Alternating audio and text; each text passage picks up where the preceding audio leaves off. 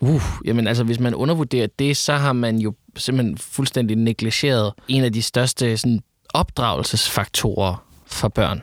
Altså, der er simpelthen så meget påvirkning og indflydelse på internettet, hvad enten det er fra influencers eller sociale medier. Er I helt klar til at se det her? Oh my god. Min Instagram-profil er stor på baggrund af min persona. Velkommen til min første vlog i 2022. Tusind tak for 250.000 abonnenter. Det er vi sindssygt det er vi. På sociale medier er influencers blevet et stort fænomen. Så jeg har 55.000 følgere på Snapchat. Tak fordi I så med på den her video. Husk at give den en thumbs up, hvis I godt kan lide den, og subscribe, hvis I gerne vil se mere. Hej! Tag med på eventyr i den magiske SoMe-verden, hvor lakserytteren og Cube bor. Lakserytteren er altid farverig, og i den første Snapchat-story kommer han til at slippe en spirende influencer løs, der slukker for det ordinære uddannelsessystem. Forvist af dem, der svømmer med strømmen, må han nu tage ud på en spændende rejse for at gøre de voksne klogere på postkatusser og sociale medier. Turen går til Rasmus Kolbe, mine kære medmennesker, og du lytter til Like mig. Fedt! Kunne du høre, hvad det var for en intro? Ja, altså, du skal da i gang med at, at skrive nogle børnebøger, skal du ikke? Astrid? Udover at jeg selvfølgelig har 20 stjålet den, og bare skrevet den lidt om. jo, klart, klart, men altså, det fungerer, synes jeg. Ja, 100%. ja. Jeg føler også, at jeg har sluppet ret godt omkring det. Det var fedt. Det var smukt. Dejligt, og velkommen til. Tak, tusind tak. Øh, jeg, har, jeg har virkelig glædet mig til i dag, som jeg jo sagde det, vi lige var ude og hente kaffe og te, at øh, jeg slet ikke kender til din historie. Min historie. Jamen, det, jeg får mig til at... Jeg føles lidt som sådan en eventyrfigur. Ja, men det er måske også meget godt til dig. Okay, Jeg føler, Ja, okay. det passer godt. fedt. Jeg, vil- jeg vil gerne være sådan en slags uh, Frodo. Ja, uh, ja. Influencernes Frodo. Ja, Der skal uh, kravle hele vejen igennem internettet ja. uh, til the dark web, og så smide ringen i vulkanen. fuldstændig. Ja. Øh, inden at jeg får din historie at, at kende, så øh, skal du igennem en runde af hurtige spørgsmål. Fedt. Og du skal gerne komme med nogle hurtige svar. Yes, okay. I elsker de her hurtige runder her på 24 Det kan Ja. jeg godt lide. Hvor gammel er du? Og 31. Er du influencer? Ja, Tjener du 1 million i 2022? ja. Hvor ofte arbejder du i dit nattøj? Øh, jeg har brugt ikke nattøj. Er det sket, hvis det ikke er på Instagram? Ja, det er det. Hvornår slettede du sidst et opslag? Øh, det er så lang tid siden, jeg ikke kan huske det. Og sidst, men ikke mindst, hvem er den mest kendte, der følger dig? Jeg er faktisk ret sikker på, at øh, Pilo Asbæk følger mig. What? Ja. Okay. Øhm, og det kan godt være, at han ikke gør det mere, men jeg har, jeg har engang screenshotet, at han ligesom followed. Okay. Som, jeg ved, jeg, man, man kan jo ikke vide, om folk bliver ved. Nej, nej, nej, selvfølgelig, men det er virkelig sejt. Ja, det synes jeg også. Ej, wow. vi, vi, skal, vi skal helt tilbage. Ja. Hvordan starter du på Snapchat? Jeg arbejder på P3. Okay. Jeg kom i praktik på P3, mens jeg gik på designskolen i Kolding. Og øh, det var rigtig fedt. Så skrev jeg min bachelor, mens jeg var i praktik som, som designer på P3. Så fandt jeg ud af, Snapchat, det var noget nyt og spændende. Ingen havde nogen idé om, hvad det var, men alle var sådan, øh, P3 skal også have en Snapchat. Og så tænkte jeg derhjemme sådan, okay, hvis jeg nu lige øver mig lidt på at være, lave Snapchat, så kunne jeg måske få lov til at få nogle af de opgaver. Mm. Så kunne jeg måske få lov til at være på kameraet. Og hvor Det- gammel var du her? Mm. Åh, jamen, jeg har været sådan noget 26, Okay. sådan noget stil. Okay, jeg Ja. troede faktisk, det var længere tid siden. Mm, nej, ej, det kan godt være, at jeg har været 25, men det er sådan noget syv år siden. Mm, okay. Fordi der gik, der gik meget kort tid fra, at jeg begyndte at interessere mig for Snapchat, til at jeg bare gik all in, til at jeg fik mange følgere, til at jeg sagde alle mine jobs op, mm-hmm. bare blev influencer Ja. eller Snapchatter. Og hvorfor tror du, at den her platform rykker på det tidspunkt? Hvad er det, Snapchat kan? Jamen, Snapchat dengang kunne jo det, som TikTok kan nu. Mm. Den kom ligesom med øh, en masse nye ting, som man ikke kunne alle mulige andre steder. Det var det første med stories. Det var det første med sådan noget upoleret øh, content. Det var det første med en chat-funktion, der Gud, faktisk var ja. fed.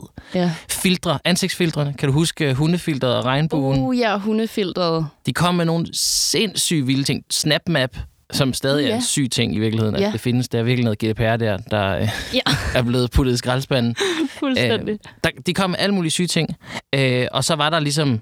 Der var alle de etablerede YouTubere på YouTube, og der var dem på Instagram, og der var bloggerne. Så var, og folk var meget sådan kategoriseret. Man havde ligesom et medie, som man var særlig god til. Og så kom Snapchat lidt og var sådan et nyt medie, som ingen rigtig forstod, tror jeg. Øh, og og heller ikke måske vidste, hvordan de skulle de lave noget content til det. Øh, fordi man ville i virkeligheden gerne have sådan noget kurateret, gennemtænkt, fedt content, som man fik på de andre platforme. Øh, men det folk lavede på Snapchat var også meget sådan det, vi ser på Instagram Story i dag. Som er sådan Ja. noget, "Øh, jeg er lige ude til, øh, jeg er lige ude, og her er noget med. Fuldstændig. Og jeg lavede så ligesom noget, som var en lille historiefortælling. Nogle tegninger. Jeg brugte virkelig meget energi på ting, der forsvandt efter 24 timer. Mm. Så jeg tror, det var, det var nok der, hvor jeg virkelig nailede den, at jeg lavede noget fedt, som ingen andre ligesom lavede. Man lavede det selvfølgelig i USA og Frankrig og alle mulige andre lande, så blev jeg inspireret fra andre øh, Snapchatters. Og øh, ja, så fik jeg en masse visninger. Sindssygt mange visninger. Og hvor hurtigt går det? Altså fra at du sidder der hos P3 og tænker, mm, det kunne være, at jeg skulle gøre lidt det i min fritid for at påtage mig nogle opgaver, til at du ikke er hos P3 længere, går ud fra. Ja, men det, det tager... Jeg tror, det tager 6-7 måneder, før jeg går freelance, eller hvad kan man sige. Det starter med, at nogen ringer over fra DR Sporten. De skulle bruge nogen, der kan bruge, lave Snapchat. Så, så har min chef for P3 siger, øh, ring til Rasmus, han kan hjælpe jer. Og så lavede jeg det, så blev jeg spurgt, om jeg ville lave Snapchat for X-Factor. Sejt. Så lavede jeg det. Super fed, super fed chance. Mm. øh, fik rigtig mange følgere ud af det, fordi ja. at folk var sådan, Nå, men, i starten fik jeg ligesom lov til sådan at sige, hey, jeg hedder det her, og du kan følge mig herover. Øh, for der var ikke nogen regler for den slags ud på her. så jeg fik jeg rigtig mange følgere øh, af det også. Øh, jeg fik også Anders Hemmingsen dele noget, jeg lavede, så fik jeg mange følgere. Og så lige pludselig havde jeg sådan 10-15.000 daglige visninger. Øh, og så var jeg sådan, okay, nu, går jeg, nu ringer jeg til nogle kunder. Nu bliver det her mit job. Vildt. Ja. Kan du huske den første kunde, du ringer til? Øh, jamen, den første kunde ringer til mig. Den første kampagne, jeg lavede, var Spis. Øh, spis rejser? Ja. Okay. Øh, de fik øh, tre stories for 10.000 kroner. Sådan. Ja, det var en god, god pris, vil jeg. Taget betragtning af, hvor mange timer jeg brugte på at lave de der stories. Ja. Øhm, og så fik jeg kort efter, så lavede jeg sådan noget som, øh, jeg har lavet kult, noget for kult. Okay. Luna øh, som noget af det første. Coca-Cola landede jeg faktisk ret hurtigt, fordi jeg tror, der sad nogen på et reklamebureau og tænkte, nu skal vi på Snapchat. Ham der lakserytteren er den eneste, der ligesom har fattet det. Hvad kan vi gøre? Mm. Og så lavede vi sådan en syg kampagne, og de boostede det med en masse annoncekroner, så vi fik endnu mere flere følgere. Øh, og så var jeg ligesom, så, så rullede det ligesom bare. Vildt. Men du er også på det her tidspunkt, i hvert fald ifølge din øh, kære Wikipedia-page, Oh. største danske navn på Snapchat. Ved du, hvor mange der rent faktisk så med? Øh, det skøre var jo, at, at man kiggede jo kun på sådan reelle views. Det var det eneste, man kunne øh, vurdere ud fra. Så jeg, jeg tror, jeg peakede, der havde jeg sådan noget 65.000 visninger øh, i løbet af en dag, sådan hen over en story, Det er så vildt. som godt kunne være 20, 20 gange 10 sekunder. Mm. Øh, og det var jo meget fedt. Øh, ja, sådan noget den stil. Og hvorfor lakserytteren? Åh, godt spørgsmål. Øh, lakserytteren er i mit gamle spejdernavn. De gamle spejdernavn? Ja, eller vi var, havde en, jeg havde en patrulje, vi hed Lakserytterne. Okay. Og så, øh, så dengang Snapchat kom til, så var jeg sådan, hvad skal jeg hedde, Nå, Lakserytteren. Øh, jeg prøvede, dengang jeg startede, at øh, få sådan et brand, der hed sådan Din Nye Ven. Okay. Sådan, jeg havde ligesom navngivet mig selv Din Nye Ven, men man skulle jo adde Lakserytteren. Ja. Øh, så det var bare det, folk kendte det på. Mm. Så jeg skyndte mig at slette det igen, og var sådan, okay, men så er jeg bare ham laksefyren. Lad os håbe, at det ligesom holder vand. Ej, hvor sjovt. Ja. Ej, det er så cute. Åh, oh, så har du bare været gammel spejder. Ja, ja, men altså, det er jeg stolt gammel spejder. Ja. 13, 13 år var jeg spejder. Var Ja. 13 år? Fra sådan noget Wow. syv, hvad hedder anden klasse til øh, ud af gymnasiet. Hold da, Magle. Ja. Okay, det er, det er virkelig sindssygt. Jeg har været til DM i spejt. I spejt? Hedder det det? Ja. Ej, hvor sjovt. jeg tror, jeg var spejder en dag. En dag, En dag. Øh, så fik du ikke dolkebeviser, så gad du ikke. Er det sådan noget? Ja, jeg, jeg har virkelig prøvet mange sportsgrene, som jeg har opgivet efter en dag. jeg har Der, der synes jeg faktisk, at øh, dine forældre har været lidt for loose. Øh, ja, det kan man måske godt give dig ret i. Det Til gengæld fik jeg jo lov til at gøre YouTube. klart, klart, men det havde du jo lavet under alle omstændigheder. Måske. Du kunne godt lige være blevet tvunget til noget, øh, noget hvad ved jeg, bonsai-binding. I fem gange, for at finde ud af, om det var noget fedt for dig. Det er rigtigt. Måske var jeg bare en meget bestemt dame, der vidste... Er du enbarn? Nej, det Nå, er jeg ikke. nej. Jeg har en storebror. Hmm. Mm. Men min, både min storebror og jeg har været meget øh, øh, ikke sportslige mennesker. Klart. Så det er, de har måske bare embraced det sådan, åh, Laurits, han sidder også på gamer. Nå, det vil jeg også bare. Men der er jo også... Øh, altså, det er jo faktisk svært at gå til ting, som ikke er sport. Så Ja. hvis man er et barn, der ikke v- har lyst til at gå til sport, så er øh, mulighederne jo relativt begrænset. Helt vildt. Ja. Og det var... Kæmpe, kæmpe samfundsproblem, hvis Ja. ja. skulle jeg mene. Ja, i bund og grund. Det synes jeg. Også fordi, at jeg, altså, jeg følte mig det meget udenfor, fordi at jeg ikke var en fodboldpige eller en håndboldpige eller et eller andet sådan... Jo, men hvad er alternativet, ikke? Så enten går du så til noget, du ikke har lyst til at gå til, eller også går du til ingenting, Ja. hvilket vil sige ingen relationer. Ja. Øh, og så sidder du derhjemme med din telefon og bliver YouTuber. Du kan godt se, det er et skråplan. Det er det virkelig. Ej, hvem der dog vil være YouTuber? Øh, jeg, jeg skal ikke forstå noget. Jeg skulle lige så sige, at jeg skal forstå noget. Men mm. min veninde vil faktisk gerne forstå noget. Ja. Øh, Julie Hermann, Ja. hun, er jo, øh, hun har tilladt at kalde sig selv ex-influencer. Og hvis okay. vi går helt boomeragtigt til den, så vil hun gerne vide, hvordan havde man følgere på Snapchat? Altså, hvordan fungerer det? Skulle de ansøge, eller... Altså, ligesom at når man går på YouTube, går man jo bare ind og trykker abonner. Jamen, det var det samme. Okay. Så man kunne øh, tilføje, ligesom tilføje den her profil, jeg vil gerne se stories fra den her profil. Mm. Men hvis jeg så fulgte folk tilbage, så er man så venner, og så kunne man så chatte. Okay. Og fulgte du folk tilbage? Øh, nej. Nej. nej. Det gjorde jeg i starten. Og det fandt jeg hurtigt ud af. Det var, det var en dårlig idé. Ja. Altså fordi, øh, altså, nogle gange så kunne appen nærmest ikke loade alle de der snaps, jeg fik Nej, ind. nej, nej, nej. Så folk kunne godt sende mig snaps, men øh, de, jeg kunne ligesom ikke... Altså, vi kunne ikke sidde og chatte frem og tilbage, Nej. sådan uden at det ligesom, der var blevet accepteret eller noget. Ej, hvor stressende, at den ikke engang kan loade det. Jamen, prøv at det var... Altså, generelt var det jo et sygt medie at lave content på, fordi blandt andet lavede jeg jo tegninger, som godt kunne tage en time at tegne. Ja. Så sad jeg med sådan en lille øh, tegnepen. Jeg skulle lige til at spørge dig, du må have haft sådan en pen. Sådan en lille pen. Jeg har haft hundredvis forskellige for at finde ud af, hvad der var den bedste. Sådan en pen, så er der sådan en funktion, hvor man kan zoome ind på skærmen, så man kan lave flere detaljer. Og så sad jeg ellers der og tegnede, og nogle gange kunne sådan en app jo crashe. Ej, Så alt det, man havde lavet, forsvandt. nej. Og der var ikke noget at gøre. Man kunne kun trykke tilbage én gang. Så hvis man havde lavet et eller andet, så du kunne trykke tilbage. Du kunne ligesom ikke rette og sådan der. Kæmpe, kæmpe problem. Kæmpe time consuming waste of my life. Fuldstændig. Og giver det mening for dig på det her tidspunkt at bruge så meget tid på det? Altså, er det et arbejde? Får du løn for det? Ja, altså jeg tjener jo penge på at lave kampagner. Øh, jeg husker ret tydeligt, at jeg var... Øh, jeg boede i et kollektiv på det tidspunkt, eller det vil sige, at jeg var til optagelsesprøve. Og så øh, fortæller jeg ligesom de her gutter sådan, ja, men altså, jeg har tænkt mig, øh, jeg lige nu arbejder sådan lidt ad hoc ud hos DR, men jeg skal være Snapchatter. så de sådan her, øh, ja, det, det skal du bare. Eller, Ja. det, det gør du bare. Du skal bare huske betale husleje, hvis ja. du får lov at flytte ind her.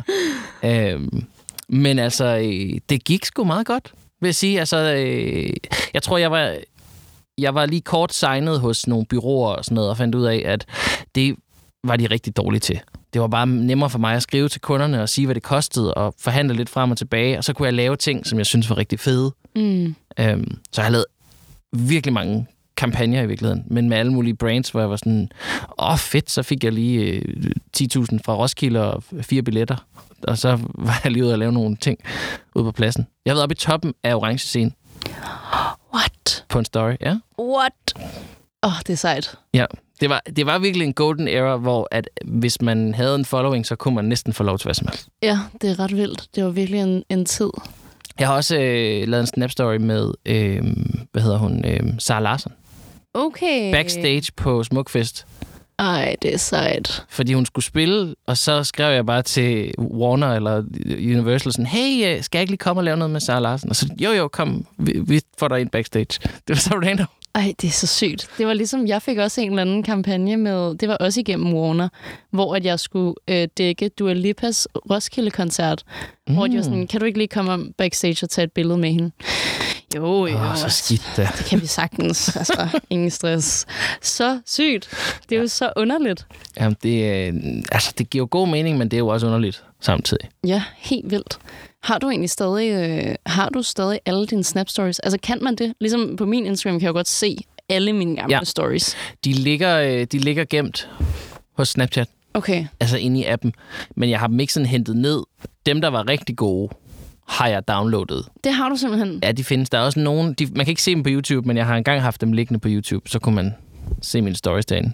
Okay, hvorfor gjorde du det? Øh, jamen, det var sådan mit bud på at blive YouTuber. En gang, hvor jeg ikke havde, jeg havde jo ikke tid til at lave andet end Snapchat. Nej. Og så tog jeg storiesne, jeg lavede dem på YouTube, og så akkumulerede de ligesom nogle visninger der. Okay. Og nogle af dem blev overhovedet ikke set. Men de ligger der stadig? Øh, de ligger skjult nu. Okay. Og vigtigt, at de ikke er slettet. Ja, ja, det findes. Der, der er rimelig mange ting, vil jeg sige. Altså, jeg, lavede, jeg lavede en story hver dag i hvert fald et par år. Så jeg har virkelig, virkelig, virkelig meget content. Det er jo helt ekstremt. Ja. Wow. Der skal du altså have en ekstern harddisk med, jeg ved ikke, hvor meget plads. Det hedder Google Drive. Ja, jeg ved, det er godt. Den der sky, folk bliver ved med at snakke om os. Ja. Øh, hvornår finder du ud af, at Snapchat er ved at dø? Jamen, øh, hvornår gør jeg det? Øh, jamen, jeg kan faktisk ikke engang huske. Er det i 19? Er det 20? Det, det, der sker det, at Snapchat... Øh, der sker jo det, at Instagram får stories. Mm. Og alle er sådan her, åh, Instagram har kopieret Snapchat, fuck, hvor nederen. Og så gik der måske to dage, og så var alle sådan, ej, de er også bare, bare bedre over på Instagram. Og så så alle stories på Instagram. Så, så Snapchat-tallene faldt helt vildt meget. Og så var jeg sådan, okay, okay hvad, fuck, hvad, hvad gør man så lige? Hvad sker der lige? Så gjorde Snapchat det. De laver sådan en psykopatfejl, som er, at de, de, jeg ved ikke, om du kan huske det, men de, de, de havde ligesom tre feed. De havde der, hvor du optager, der, hvor du chatter, og der, hvor du ser stories. Og de flippede det. Ja. Så når folk gik ind i appen og swipede over for at chatte, så var der lige pludselig alle mulige random stories, og det her spotlight, som de kører, eller Discover, eller hvad det hedder. Og det gjorde bare, jeg kunne, bare, jeg kunne se det på min tal. Jeg tror, jeg, jeg mistede sådan en fjerdedel af alle mine seere. Det øjeblik, det var som om folk var sådan, ah, okay, hvis de skal være sådan, så gider jeg ikke være med. Wow. Øhm, og så har de lavet, så lavet de en masse ændringer. Så på et tidspunkt kunne jeg ligesom se, okay, nu, nu, dør, nu dør Snapchat. Øhm, og så i virkeligheden i lang tid, øh, der var jeg ligesom klar på, jeg havde været på Instagram længe, jeg var på Musical.ly, før det var TikTok. Mm. Øh, YouTube var jeg vist også så småt begyndt på. Så da det sådan virkelig var døende, så brugte jeg i virkeligheden kun Snapchat til at linke til alt det andet content, jeg lavede. Okay, så det er ikke fordi, at panikken slår ind nødvendigvis? Øh, nej, jeg vil sige, jeg var sådan rimelig øh, bumpet efter at lave så meget content i så længe. Mm. Øhm, så det, det, var, det, var ikke sådan, det var jo lidt ærgerligt jo, fordi det var, havde, var jo en god forretning, og det var jo noget, jeg kendte. Øhm, men jeg holdt ligesom op med at lave daglige stories, og så blev det sådan ugen, et par gange om ugen, og så blev det mindre og mindre, og så blev det ligesom, Åh, hop over på TikTok, eller hop over på YouTube. Men det var dit levebrød på det her tidspunkt, ikke? Jo, jo. Ja. Det er et meget godt eksempel på, hvordan man som influencer jo virkelig er til falds for algoritmen Ja, og de der tech-firmaer, der bare ultimativt bestemmer fuldstændig. over din kanal. Men det er sjovt, den må du altså også have fået mange gange. Jeg kan i hvert fald huske, da jeg var yngre, og sådan der, hvor jeg begyndte at droppe ud af gymnasiet, for at, at ligesom pursue den her social mediekarriere, der var der mange, der sagde til mig, hvad gør du, hvis YouTube lukker ned? hvor jeg var sådan, hvad gør du, hvis du bliver fyret? Ja. Altså, man finder jo en plan B. Man finder en anden måde at navigere i det på. Men der er ingen tvivl om, at, at de har magten over os.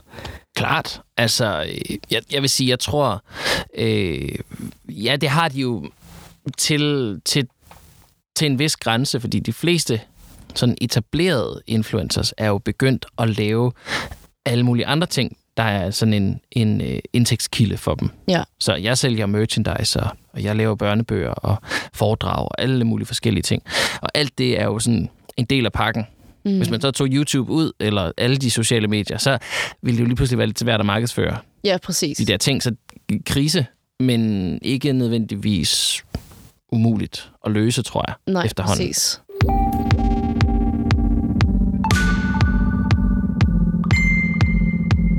Jeg vil faktisk gerne snakke med dig om det her med at, at forgrene sig ud. Uh. Fordi at du er jo et stjerneeksempel på det. Altså, du har jo virkelig formået at plante en masse små frø ud fra den her karriere, du har fået skabt dig. Øhm, men jeg er nok mest af alt virkelig nysgerrig på Cube, Ja, og din del i det, Ja. som jo er mit management til Yes. folk, der lytter med, som er i tvivl om, hvad Cube er. Så er det ligesom super nepotistisk det her. Ja. Ja, meget. Øhm, men det gik jo op for mig, da jeg skriver det interview, som jeg sagde. Jeg ved faktisk ikke, om du starter med at være influent hos Cube, eller om du er med til at starte det.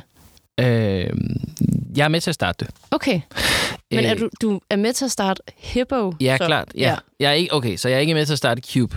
Nej. Fordi Cube er, er det svenske firma, som mit danske firma, Hippo, Ja, som var sådan et YouTube Management talentbyrå. ja, Vi mergede ligesom tre firmaer ind i en stor pærevælling, der så hedder Cube i Ja. dag.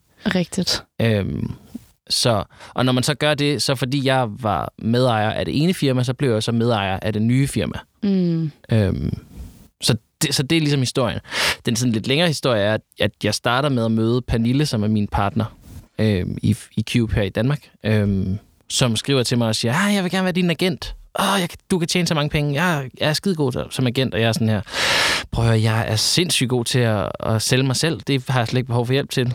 Det render op. Hey, iskoldt. Jeg er fuldstændig iskoldt. Og så, øh, jeg tror, hun skriver til mig, jeg er i LA eller sådan noget. Jeg er over en kammerat, og jeg har det jo for fedt, tror jeg. Render rundt og laver stories med nogle amerikanske influencers, snapchattere. Mm. Øhm, så jeg tror, jeg følte mig lidt grandiøs der. Øh, men så, øh, så siger jeg til hende, prøv at høre, du kan jo ringe, hvis du har nogle kampagner. Så du ringer bare. Så finder vi ud af det. Og så gjorde hun det. Og så blev hun ved med at ringe, og hele tiden havde hun nye kampagner, og så til sidst var jeg sådan, okay, så skidt. Øhm, Hey. så får du lov til at... Så hun, hun havde mig lige kortvarigt øh, signet som talent.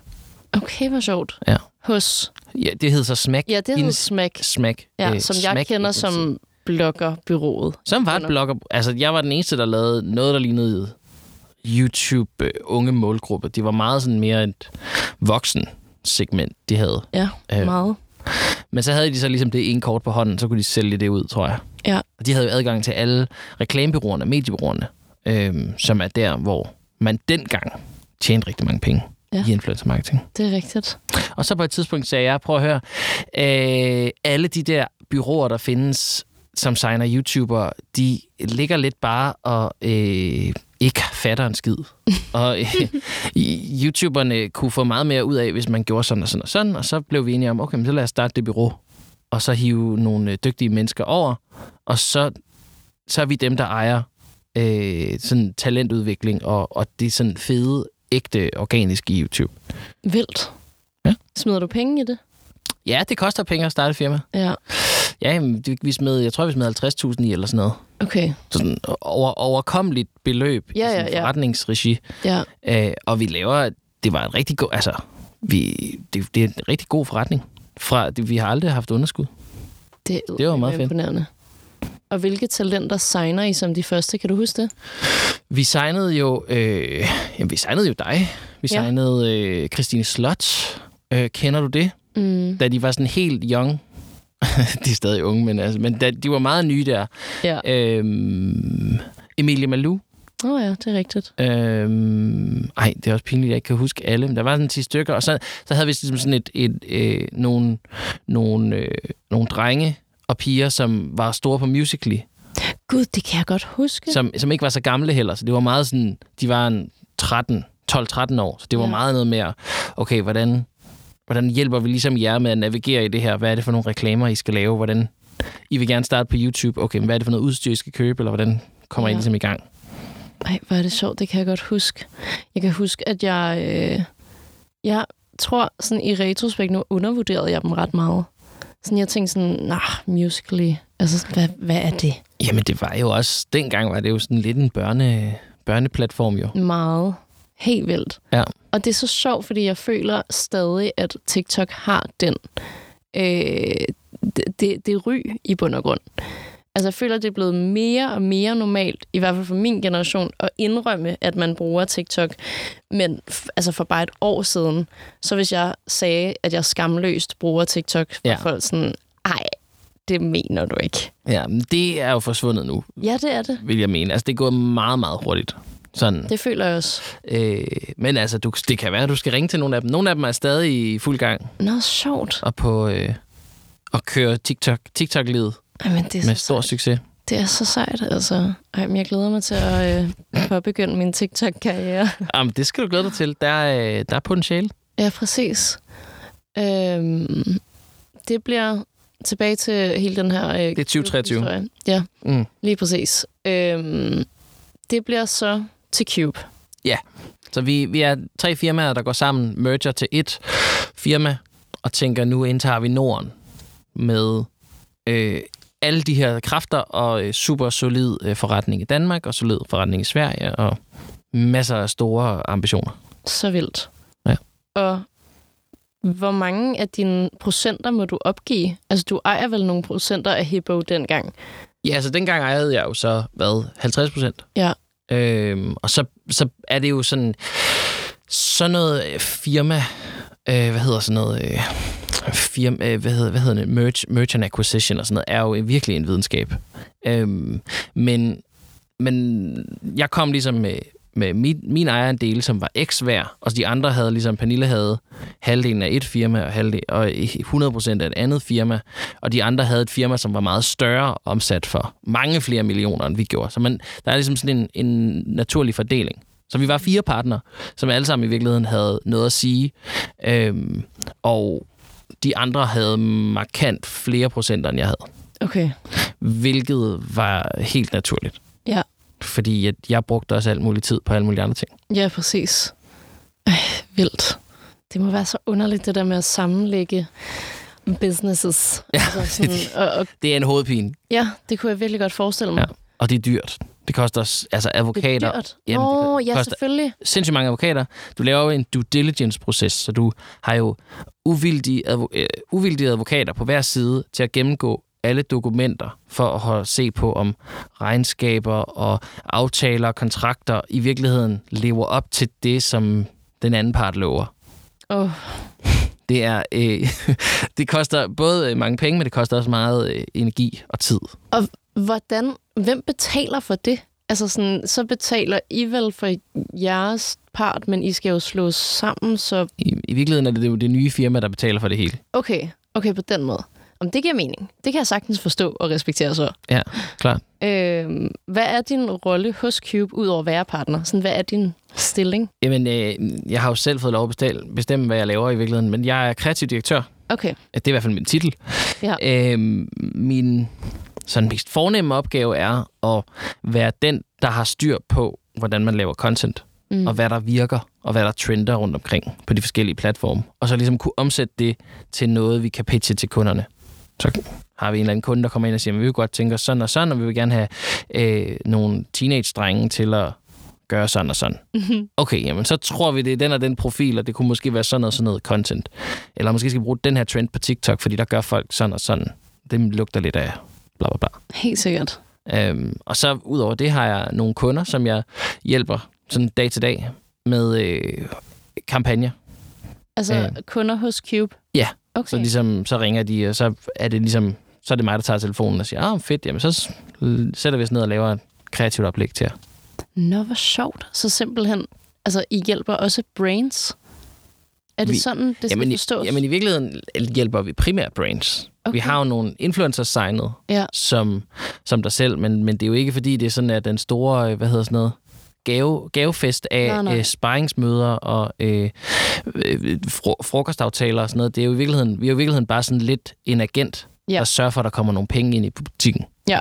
Øhm, så det er ligesom et ben, vi har det, men der, der hvor vi i virkeligheden laver forretning, er ved at, at vi har kunder, der ringer til os, som ikke har nogen idé om, hvordan man laver en fed influencer marketing kampagne, og så designer vi den. mm. Så booker vi influenterne, øh, udvælger, hvem det skal være. Nogle gange fra vores egen stald, primært faktisk fra alle mulige, altså generelt bare alle i hele Norden eller Europa. Sjovt.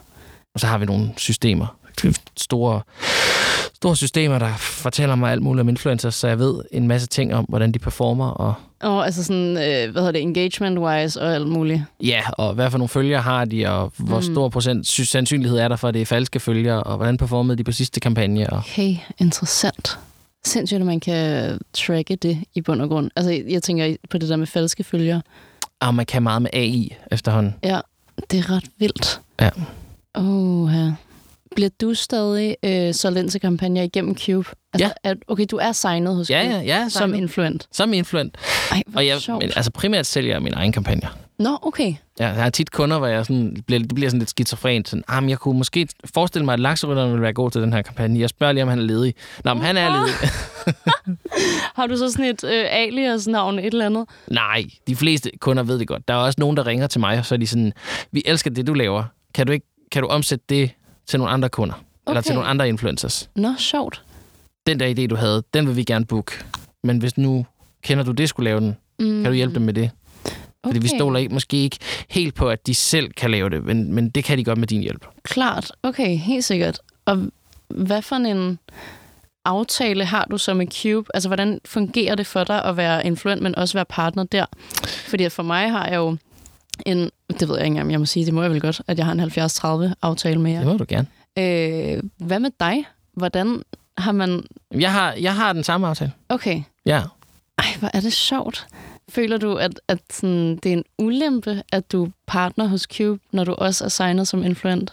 Nej, altså jeg må sige, det er faktisk i virkeligheden en kongesituation at få løn for at sidde og forhandle øh, en kampagne på min YouTube-kanal, som jeg jo også får penge for. Altså, Ja. Det er sådan lidt dobbelt konfekt. Ja. Øhm, så øh, så det, det er ikke noget problem. Altså i virkeligheden er det jo bare skønt at vide. Jeg har total transparens. Og nogle gange kan jeg være sådan lidt mere fleksibel. Så jeg være sådan, at jeg kan nemt give en rabat på mig selv, hvis jeg synes, at noget er fedt. Og så får jeg lige de andre, så får jeg prisen til at passe på, de, på resten af kampagnen. Mm, okay. Det er jo, sådan, altså, det er jo nogle gange et meget stort puslespil. Ja, det kunne Så jeg du godt forestille Du, mig. du skal have 10.000, og det, skal- hun skal have 20.000, og han skal have 30.000, og fuck, der er kun 50.000. Hvordan, hvad gør vi lige? Føler du, at der nogensinde har været... Øhm, altså, tror du, at, at hvis du fortalt nogle af influencers, nogle af os, der er signet, hvis du fortalte os alt, vil der så være noget, der vil pisse os af? Sådan vil der være en kampagne, som du har set før alle os andre, fordi at du er partner? Øh, øh, ja, og ja, altså teknisk set kunne det sagtens ske. Ja. Øhm, altså 100 procent. Mm. Øhm, Ja, for at du ser jo sjovt nok alle kampagnetilbud, før vi gør. Ja, klart. Eller det gør jeg jo så ikke, fordi der er jo, vi har jo mange sælgere, ja. så, så nogle af dem... Og de vil jo gerne lave den bedste løsning til deres kunder, og det er ikke sikkert, at øh, hvis øh, Veet har et eller andet nyt hårfjerningsprodukt, at det så giver mening at pitche lakserytteren. der, der giver det måske mening at pitche nogle andre profiler. Så, Mm. så nogle gange giver det i virkeligheden sig selv. Øhm, men måske er der nogle af vores profiler, som har lidt den samme målgruppe som jeg, hvor man måske godt... Det kunne godt være, at vi kunne finde et eksempel på, at, at de føler, at jeg har stjålet kunden fra dem. Men på den anden side, de vidste jo ikke, at det fandtes. Nej, det er rigtigt. Hvad man ikke ved, har man ikke ondt af. Ej, jeg vil sige, jeg synes, øh, jeg synes faktisk primært, at mine kunder, det er sådan nogle, der kommer tilbage, eller også er det sådan nogle, der er meget gerne vil have noget tegning. Mm. Og det passer meget godt til min, Ja, mit det- YouTube-univers. Det passer ekstremt godt til dig. Og nok ikke til så mange andre i bund og grund. Ej, det er lidt en niche. Øhm, I blev jo så solgt Ja. i 2021 for cirka 55 millioner danske kroner. Yep. Jeg kan så forstå, jeg læser mig frem til det her, at det er med mulighed for en forhøjelse, hvis firmaet i 2021 når en omsætning på over 85 millioner kroner. Ja. Gjorde I det? Ja. Okay, så gjorde det vi. blev faktisk forhøjet. Ja. Sindssygt. Ja. Tillykke med det. Tusind tak. Det er fandme sejt. Ja, det er sygt. Øh, jeg blev så endnu mere forundret over i hele den her research omkring Cube, og det bliver solgt, og alt muligt, hele din historie, øh, læser jeg også en artikel, at du siger, teknisk set er jeg millionær, og det var jeg på papiret allerede inden vi solgte firmaet. Ja. Hvorfor var du det? Altså var det på grund af, at hele din SoMe-karriere bare havde... Altså, du havde simpelthen bare lavet skejs. Ja. Ja. Ja, og så har jeg jo taget nogle af de penge og investeret dem i forskellige ting. Andre firmaer og, og kunst og alle mulige forskellige. Jamen, det er det, Spændende, der er så ting. vildt med dig. Du har altså eddermame plantet nogle frø, du har. Ja, jamen altså, øh, det synes jeg jo er fedt. Ja. Jeg er sådan en, der elsker at bruge penge. Ja. øhm, elsker virkelig at bruge penge, øh, men, men ikke så meget nødvendigvis på øh, tøj og sko, og, men mere sådan nogle fede oplevelser, eller, eller, eller sådan sjove eksperimenter, tror jeg godt, jeg kan kalde det.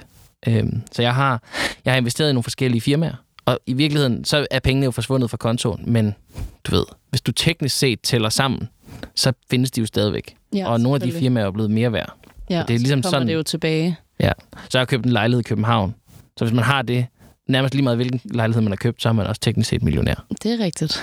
Øhm, Hvad er det sjoveste, du har investeret i? øhm, jeg har lige i går lanceret et nyt firma med tre gode venner, hvor vi sælger te.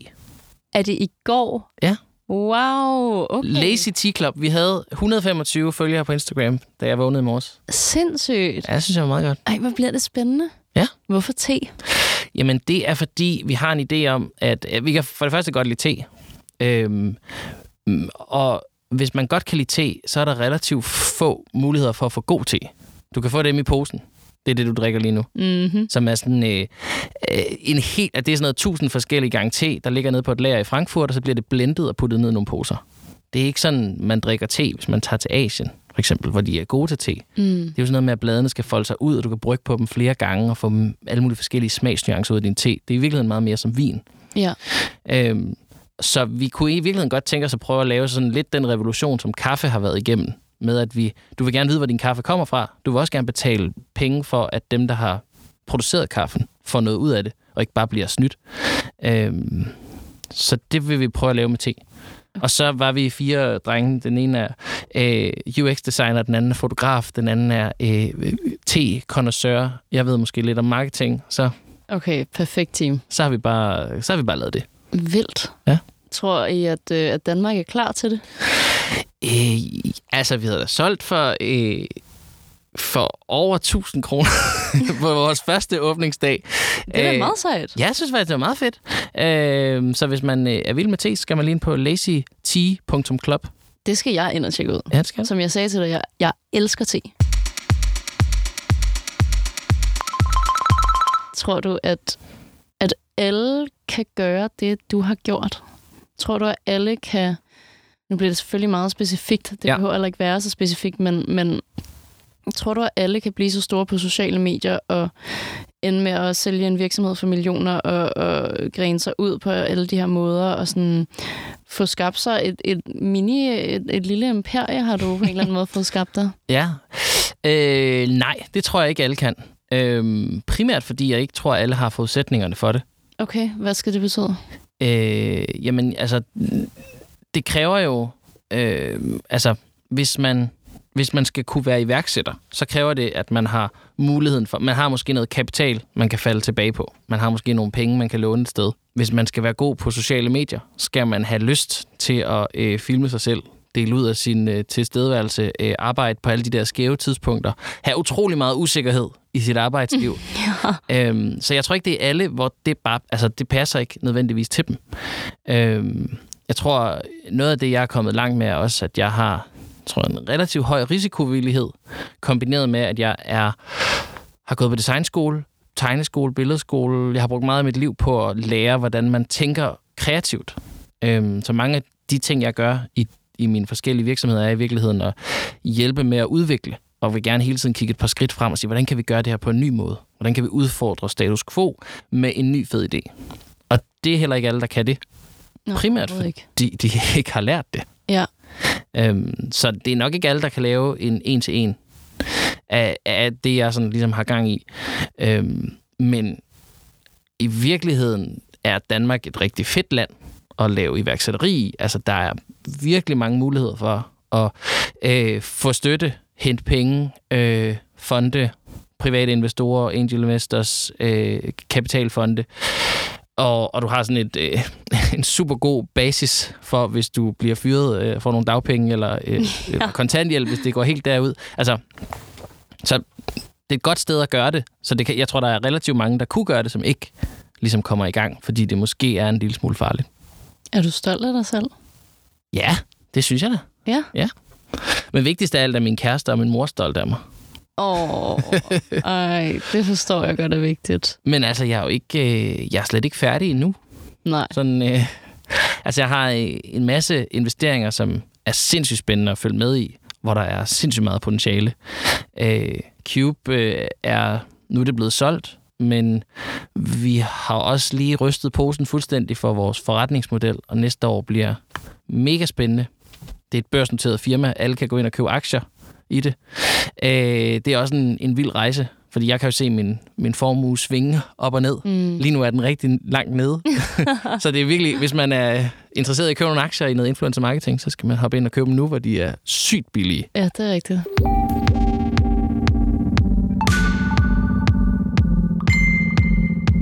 Er du nogensinde bekymret for fremtiden for sociale medier? Mm, nej.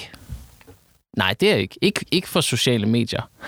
Jeg tror, vi kommer til at se en øh, tilbagegang i brugertal. Jeg tror, at den der tendens med, at folk vælger det fra, bliver større og større. Hvilket jeg i virkeligheden godt forstår. At, mm. at man kigger ned i sin telefon og tænker, var det det, jeg skulle bruge min aften på? Var det TikTok? Eller, eller skulle jeg i virkeligheden sætte mig ned og spille et brætspil med min kæreste? Ja. Eller et eller andet andet. Tror du, det er derfor, at folk øh, springer fra de enkelte medier og platforme? Altså, keder vi os for hurtigt, eller handler det om, at vi simpelthen bliver for konfronteret med, med tidsspillen i det? Jeg tror faktisk, problemet er, at vi ikke keder os. Okay. Altså, jeg tror, øh, jeg, jeg tror, vi dem, der stopper op øh, og så ligesom siger nej tak til et medie, er enten fordi de har fundet ud af, at de får ikke nogen gode ting ud af det her medie, eller måske er det bare det, at de hygger sig på TikTok, giver dem dårlig samvittighed, hvilket er en dårlig følelse, hvilket derfor giver dem en grund til at vælge det fra. Øh, altså, nogen synes jo, at det er mere værdifuldt at sætte sig ned og læse en bog, god gammel dags bog, frem for at være på TikTok i x tid. Øh, Hvad synes du? Jeg gør begge dele. Okay. Det vil sige, men altså, jeg har sat en timer på min TikTok. Så 30 minutters TikTok om dagen må være rigeligt. Vildt. Og jeg når den hver dag. Okay. Uden problem. Så altså, det, det, og det er meget bevidst. Fordi ellers så, øh, så er det bare et, et, et hul, man kan falde ned i. Ja, det er det virkelig. Øhm, men jeg læser også rigtig mange bøger. Ja.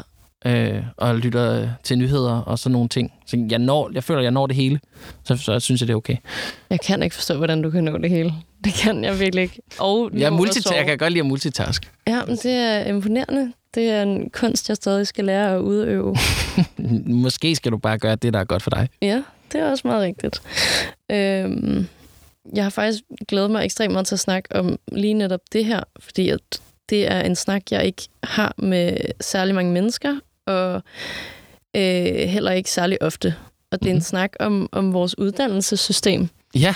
Fordi at jeg kunne jo læse mig frem til, at du har gjort dig nogle, hvad jeg vil kalde ret modige udtalelser mm. i forhold til uddannelse. Ja. Øhm, og hvis nu, at vi rent faktisk skulle snakke om det, i stedet ja. for, at jeg citerer dig fra artikler, hvad er dine tanker så omkring det danske uddannelsessystem? Øhm, jamen, overordnet er det jo, at uddannelse er vigtigt. Vi skal tage det super seriøst, og vi skal prioritere det meget, meget højt som samfund. Især hvis man sådan kigger på, hvor bevæger verden sig henad. Øhm, og når det så er sagt, så tror jeg måske også, at vi skal ryste posen lidt for, hvordan vi uddanner. Øhm, jeg tror, jeg har udtalt mig mest omkring sådan, folkeskolen, og i virkeligheden er det meget lang tid siden, jeg selv har gået i folkeskolen. Og det er også, øh, jeg er ikke udlært mm, lærer eller pædagog, så der er også mange ting, jeg ikke ved, hvordan det foregår. Men jeg kan se, og det er der også nogen, der har målt på, man, man kan ligesom se, at børns interesse for de kreative fag, eller for sådan kreative evner, for eksempel, øh, sådan noget som at tegne, øh, falder, når de starter i skole. Altså det, og det forsvinder. Øh, og hvis man så kigger på, hvad, er det, hvad siger sådan en læreplan for, hvad man skal lære fra 0. til 10. klasse, øh, så er der ikke særlig stor procentdel af det, som er, er nogle ting, som er sådan nogle, prøv at tænke lidt uden for boksen fag. Øh, der er rigtig meget lærende udenad, der er rigtig mange øh, øh, øh, prøver, der skal leves op til, og sådan en god, en god portion med faste rammer, hvor man ligesom skal passe ind i som barn. Og jo bedre du passer ind, jo bedre point får du. Jo højere karakter får du. Øh, og det tror jeg måske er lidt et benspænd for sådan vores udvikling. For jeg tror, der sker en masse fantastiske ting, hvis vi tænker uden for boksen. Jeg tror, der er en masse børn, der har en masse kompetencer, som enten øh, simpelthen bliver glemt, eller som bliver overset, fordi at der er ligesom nogle øh, planer, der skal følges, eller nogle øh, nationale tests, der skal leves op til, osv. osv. Og det kunne måske være noget af det, der ligesom øh, læser oven på det der karakterræs, fordi at øh, det er lidt nemmere at gå hjem og vise, at man har fået 12-tal, end at gå hjem og vise de der syv linjer med feedback, man har fået fra sin underviser, som man måske i virkeligheden kan bruge til noget. Øh, ja, nu rander jeg lidt, men altså, der er... Øh, Fantastisk. Jeg elsker det. jeg, tror, jeg tror, vi kunne øh, ryste posen lidt, vil jeg sige. Ja. Og, og det kræver i virkeligheden en ret stor sådan, systemisk ændring. Det kræver måske Helt også noget, noget, noget oplæring og noget gen, genskoling af nogle typer undervisere. Ja. Øhm, hvis vi tager sådan noget som, øh, hvad hedder det, universitetet. Nu har jeg selv gået på sådan en ret praktisk universitetsuddannelse. Faktisk læste vi, jeg tror vi læste 100 sider på tre år hvilket ikke findes. Men det findes så på Kolding Design School. Øh, men jeg synes, jeg hører fra mange af dem, jeg kender, der studerer, at de lidt kommer ud på et arbejdsmarked, uden helt at vide, hvad det er for et arbejdsmarked, de har sagt ja til. Eller sådan, de, de har en fed uddannelse, og det var fedt at studere, men der var ikke så meget praktisk experience. Så hvordan var det lige, de specialiserede sig i deres undervisning? Det gør de i virkeligheden først, når de kommer ud, så får de et job, så finder de ud af, at det var i hvert fald ikke det job, jeg skulle have. Så jeg siger op og finder et nyt job. Og så er det ligesom sådan en trial and error, indtil man finder noget, man gerne vil, vil lave. Ja. Og der tænker jeg, men hvorfor, hvorfor skal man ikke, hvis man læser øh, ved jeg ikke, historie eller øh, samfundsvidenskab, eller hvad, hvad man nu læser, hvorfor skal man ikke ud og have den samme praktiske erfaring, som man skal, når man er tømmer eller, mm. øh, eller sygeplejerske? Ja. Så det, det tror jeg bare, at mange vil få gavn af. Øh, ja, jeg tror, du har ret. Men øh, ja, det er nok heller ikke, øh, det er ikke så spændende en diskussion, når jeg er enig med dig. Det kan jeg godt se for lytteren, men, men... Det er ikke en diskussion. Det er bare mig, der snakker. Velkommen til 24-7 uh, Rant med Lakse. Ja. I dag snakker vi om uddannelse. Uddannelsesmonolog herovre. øhm, hvad, hvad tror du, der havde... Var der noget, der havde gjort din uddannelsestid bedre? Øhm, jamen, altså... Nu kan jeg jo kun tale ud fra egen erfaring. Jeg, er sådan et, jeg var sådan et barn, og sådan en ung, der... Jeg kan rigtig godt lide øh, at gøre tingene øh, godt og få ros. Det kan, det kan de fleste. Men jeg tror, jeg værdsætter det højere, end nogen gør måske. Oh, samme her. øh, jeg, jeg gennemskuer ikke nødvendigvis systemet, og så er sådan her, nej, jeg behøver ikke at... Øh, jeg forstår det godt. Jeg behøver ikke at øh, levere til et 12-tal. Jeg kan bare levere til syv, det er rigeligt. Øhm, så jeg fik sindssygt gode karakterer i gymnasiet, og brugte sindssygt meget krudt på det. Og det lærte jeg jo selvfølgelig en masse af. Øhm, men det betød også, at jeg holdt op med at tegne, og jeg holdt op med at gå på tegneskole, som jeg ellers havde gjort.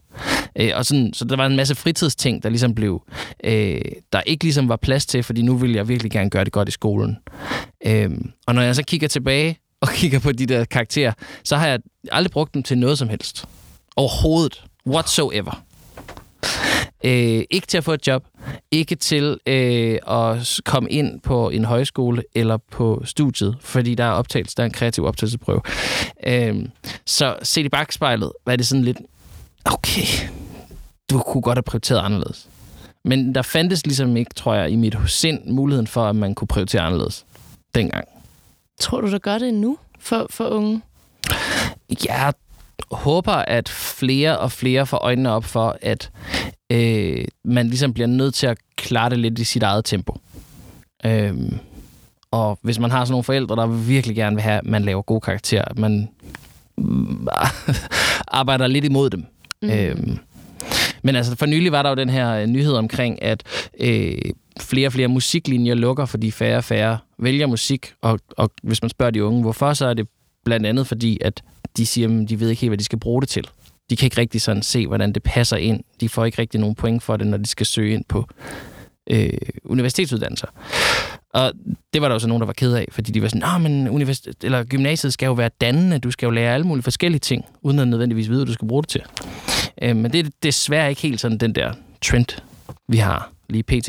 Ej, jeg synes, det er meget forfriskende at høre nogle lidt rebelske tanker. Jamen i virkeligheden synes jeg ikke, det er så rebelsk. Jeg synes, det er sund fornuft. Hvis man tænker på, hvor god en computer er, og hvor gode computerne bliver, og bliver bedre og bedre, og AI, der kan næsten hvad som helst allerede, så ved jeg ikke, om det er så brugbart, at vi bliver sådan nogle maskiner, der er gode til også at huske ting udenad. Nej. Eller om vi i virkeligheden skulle være meget bedre til at samarbejde og tænke øh, problem solving og kritisk tænkning og kunne sammensætte koncepter, som er abstrakte til en ny ting. Altså alt det, som menneskets hjerne er skide god til. Mm, helt vel. Og så lidt mindre måske sådan noget tasten ind i Excel-ark.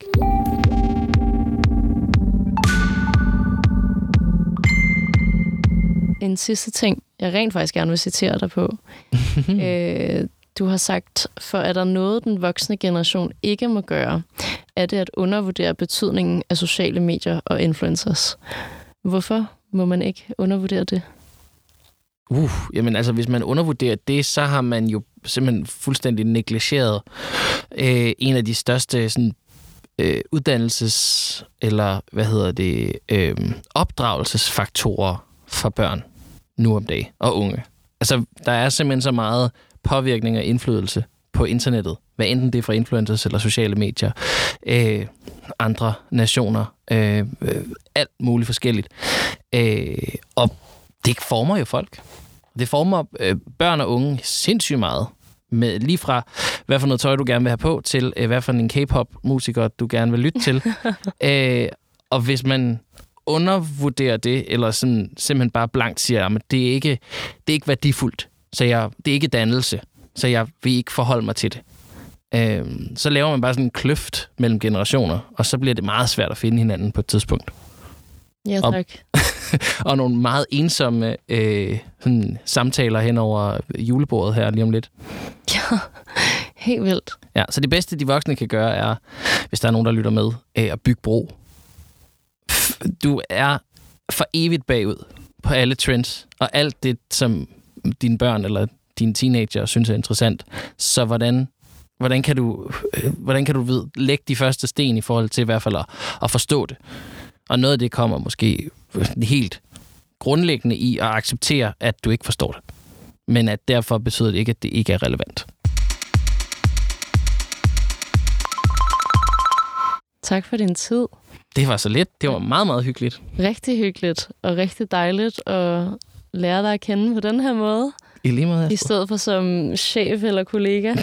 Hvor jeg sender dig sådan en sur sms. Du har ikke postet dit. Ja. Nej, det er heldigvis ikke mig, der gør det. Nej, det er Lasse, der gør det. Ikke. Tak til alle andre, der har lyttet med i dag. Husk at fortælle den, du sidder ved siden af til tegnekursus og din kæreste om Like Mig. Hvis du sidder derude med en god idé, eller en person, som I gerne vil have med, så skriv til mig. Også hvis du sidder inde med lidt gossip, som vi skal have afmystificeret. Mm. Næste afsnit kommer på fredag klokken 7. Hvis du gætter ugens gæst inden, så sender jeg en videohilsen. Vi ses!